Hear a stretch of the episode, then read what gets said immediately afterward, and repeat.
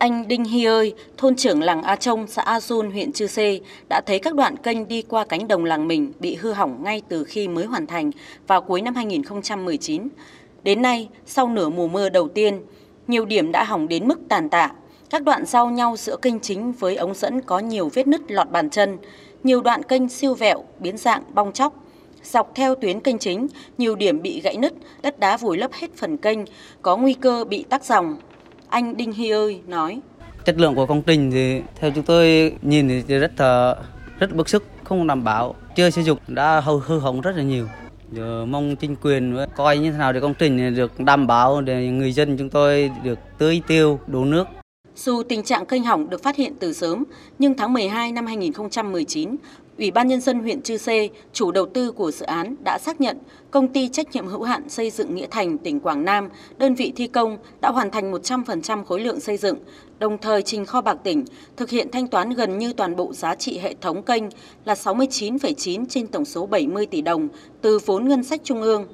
Khi tiếp nhận thông tin hư hỏng hệ thống kênh từ báo chí, chủ đầu tư đã yêu cầu đơn vị thi công sửa chữa, gia cố công trình. Tuy nhiên, theo ông Nguyễn Hồng Minh, công ty trách nhiệm hữu hạn xây dựng Nghĩa Thành, phụ trách giám sát thi công, thì chất lượng kênh kém, một phần là do giám sát không xuể. Công trình mình trải dài quá,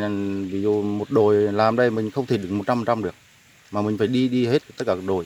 Nhiều lúc thờ nó hơi ẩu một xí, do là, là nước nó, nó về nó phá quá. Mấy vị trí báo nêu thì mình đã khắc phục tương đối rồi, những cái chỗ mà ấy là mình cho đập ra luôn đắp lại và đổ lại bê tông thanh rằng á, nó gãy ra thì mình phải cho đối điều lại Đó khoảng à, từ 6 này là tất tật tật là, sẽ hoàn thiện sửa chữa Đi thực tế tại hiện trường thủy lợi Pleikel, chúng tôi thấy tình trạng nứt vẫn ngổn ngang, cát dùng để sửa chữa công trình lẫn quá nhiều đất. Một số điểm đã được chám bít, có thể moi ra bằng tay trần, vì chỉ có một lớp xi măng mỏng phủ lên bùn dẻo.